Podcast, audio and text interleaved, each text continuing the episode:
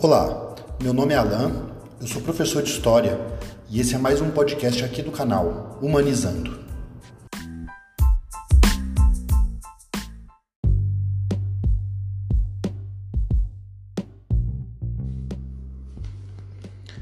Se você ama ou odeia o BBB, se você acompanha porque é o que aparece no seu feed o tempo todo, ou se você acompanha porque acha interessante as pautas as pautas relacionadas às intolerâncias, acreditando que o BBB contribui para o debate, para o progresso né, do, do nosso debate em torno das minorias, ouça esse podcast até o final. Eu vou falar sobre o BBB, o Big Brother Brasil e o colonialismo permanente, além da manutenção da estrutura do estereótipo racista através de um discurso disfarçadamente antirracista. Muito bem. Colonialismo é quando uma nação, ou um reino, ou um povo resolve conquistar outro povo para explorar as riquezas, para explorar escravos e sustentar uma ideia de progresso, está ligado a uma, uma ideia de glória nacional ou de superioridade étnica, intelectual, racial e etc. Bom, os gregos fizeram isso, os romanos e os cristãos europeus também. Né? Sempre utilizarem a estratégia de dividir para conquistar. É uma estratégia muito antiga. Né? Para dividir, aliás, antes de dividir, para conquistar um povo, um exército muito bem treinado e equipado ajuda muito. Né? Pólvora, metal, canhões, espadas, armaduras e cavalos, estratégias militares ajudam bastante a conquistar qualquer povo. Mas nada é mais eficiente do que causar a discórdia e financiar guerras, traições e massacres entre os seus inimigos. Nada é mais eficiente do que a estratégia de dividir as pessoas, de promover e fomentar a discórdia entre elas para enfraquecê-las e conquistá-las. É, criou-se um, além dessa estratégia de dividir, criou-se a ideia, né, uma grande fake news histórica que vigora até hoje, a ideia de raça pura portanto avançada, e a ideia de religião verdadeira, de um Deus único, né, de preferência a imagem e semelhança dos brancos europeus. Né, brancos europeus, porque te, tecnicamente os asiáticos também são brancos, né? E mesmo assim são considerados racialmente inferiores é, pelo processo colonial europeu. Bom, antes mesmo da falsa abolição da Princesa Isabel, que a Princesa Isabel assinou, já havia a, lei, a chamada Lei de Terras. Para quem não sabe, é bom pesquisar. A Lei de Terras era uma lei que inviabilizava legalmente qualquer possibilidade de negros, pobres, quilombolas, sertanejos, ex-escravos, indígenas, né? enfim, qualquer minoria pobre de possuir legalmente um pedaço de terra. A Lei de Terras de 1850 torna as terras totalmente vinculadas ao governo e aos títulos emitidos, os documentos emitidos oficialmente pelos cartórios. É basicamente isso.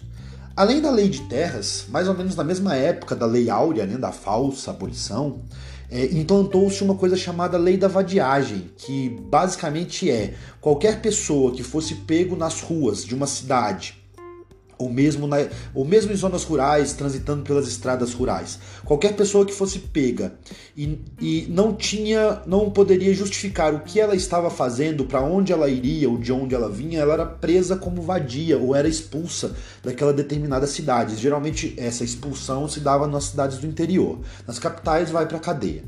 É, veja bem, você cria uma lei da vadiagem justamente na época em que milhares de pessoas acabaram de sair da escravidão e não tem para onde ir. Não tem o que fazer, não tem emprego, não tem escola, não tem oportunidade. E óbvio, elas estão circulando onde tem gente, nas vilas e cidades, em busca de qualquer trabalho. Essas pessoas eram presas como vadias. Né? Que país é este que cria a lei da vadiagem logo após ou no mesmo tempo em que se abole a escravidão? Então é um processo de encarceramento mesmo planejado.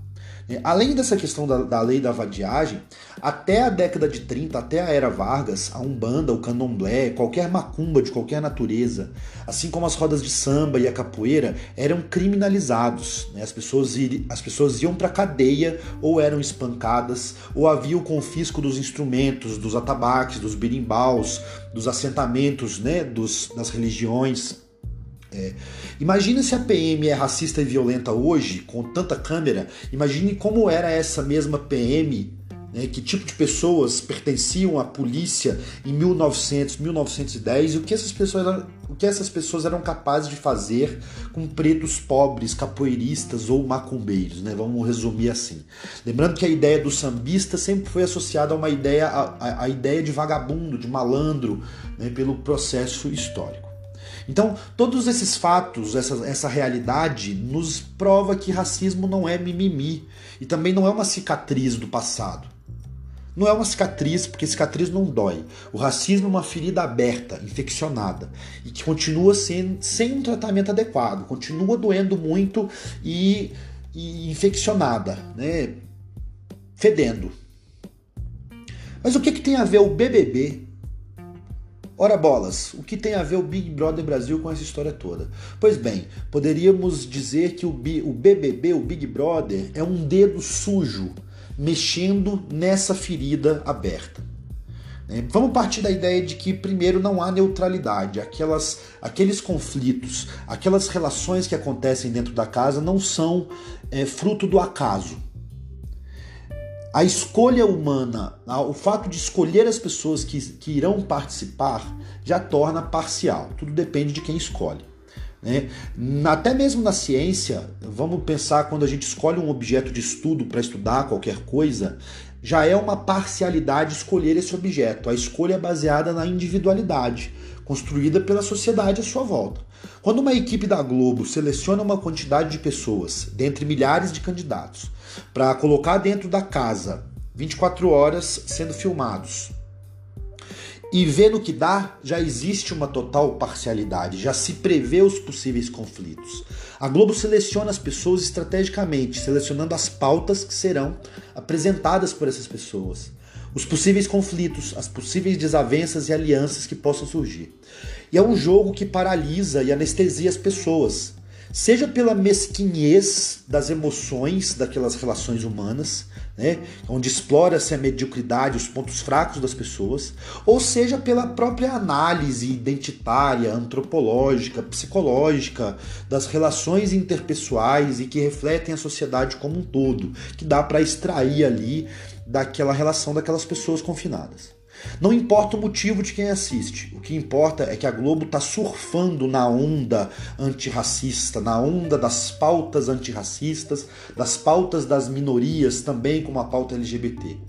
Né? que são pautas que ganharam espaço, espaço global, espaço na mídia mundial, especialmente em países como Brasil e Estados Unidos, que têm um passado recente de escravidão. Se engana, se engana muito quem pensa que a Globo contribui para o debate das causas, dos direitos, da identidade ou das identidades das minorias. A Globo, no Brasil, ela joga no time dos colonialistas desde sempre. A Globo foi criada pela ditadura militar em 65 para defender os interesses daquela elite daquele momento, que é uma elite ex-escravista que controla o Brasil desde sempre, associada aos interesses do capital estrangeiro e do imperialismo americano. Isso é fato, está na história, basta pegar é, um livro ou alguns livros ou ir na internet pesquisar. A Globo é um instrumento de interesses específicos dentro do nosso país. Não é uma mídia que sempre que, que demonstra compromisso com a verdade, com a imparcialidade. Né? Isso faz parte do perfil da Globo. Então, considerando que o Brasil tem mais da metade da população preta parda, faz sentido a Globo trazer a temática para suas pautas e criar programas e reportagens e colocar repórteres, homens e mulheres negras, né, para aparecer nos espaços. Faz sentido, é compreensível.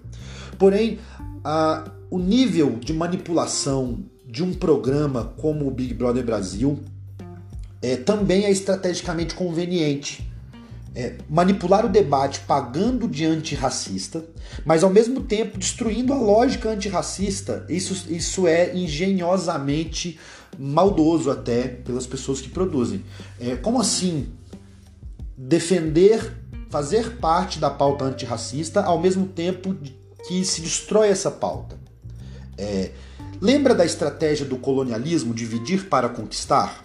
Pois bem, se considerarmos que somos 53% da população de pretos e pardos, 53% da população brasileira é preta e parda. Se essas pessoas tiverem o racismo, ou melhor, o antirracismo como uma pauta comum que os une, ganha-se força. Ganha-se força. Né? Porém, os 53% da população preta parda tem inúmeras individualidades. São questões culturais, questões sociais, econômicas, políticas, religiosas, que divide toda a população preta e parda em subgrupos. É, e a conquista de direitos, de voz, de visibilidade que a luta antirracista exige, ela não é possível se não houver uma ideia de unidade entre a população preta e parda. É, e a nossa, na nossa democracia, é, a ideia de manter o domínio, de manter é, os votos sob seu domínio, é a mesma estratégia colonial. É, um poder instituído legitimamente pelo voto, onde predomina homens brancos ricos velhos, é, não se sustentaria se houvesse um, um, um movimento antirracista que mobiliza metade do país, ou quase metade do país. E a população preta parda mobilizada não mais elegeria homens brancos ricos para os cargos de poder, como sempre tem sido. Né? Então, é, focar na ideia de enfraquecer uma, uma possível unidade da população preta parda é uma estratégia, é muito conveniente. Né? Quando a Globo coloca dentro de uma casa metade das pessoas pretas e metade das, das pessoas brancas, selecionando a personalidade de cada uma delas, já se espera conflitos, diferenças que venham à tona se tornem é, shows de humilhações, shows de preconceitos, intolerâncias, ao mesmo tempo que se dá shows de militância, entre aspas, né, daqueles que defendem tais direitos. É, focar todas as atenções das pessoas em um conflito entre pessoas pretas, em um lugar que a, metade, a outra metade das pessoas são brancas e não estão se matando, se acusando, se agredindo necessariamente pelas suas próprias pautas, isso enfraquece a ideia de unidade que se possa ter dentro das pautas antirracistas. É, focar todas as atenções de um país em um show de humilhação entre duas pessoas pretas ou mais, né, que se envolvem naquele show de humilhação, é, além de ser um excelente, eficiente pão e circo, muito audacioso e engenhoso, serve para representar o que se trata. Vamos lá. Focar todas as atenções de um país em um show de humilhação entre duas pessoas pretas ou mais, além de um excelente, audacioso pão e circo, serve também para representar do que se trata o discurso antirracista e quais são as pessoas, que tipo de pessoa defende a, defende a pauta ou as pautas é, antirracistas.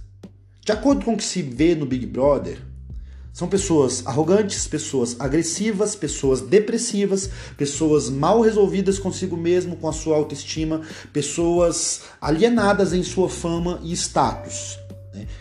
Cria-se uma representatividade na cabeça das crianças que assistem e se envolvem emocionalmente com aquilo, que as pessoas pretas são também pessoas desequilibradas, pessoas arrogantes ou pessoas deprimidas ou pessoas que não se aceitam e que cobram uma aceitação que elas nem mesmas têm consigo mesmas.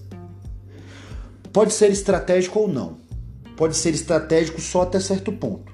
Mas a estratégia que existe em maior ou menor grau é evidente.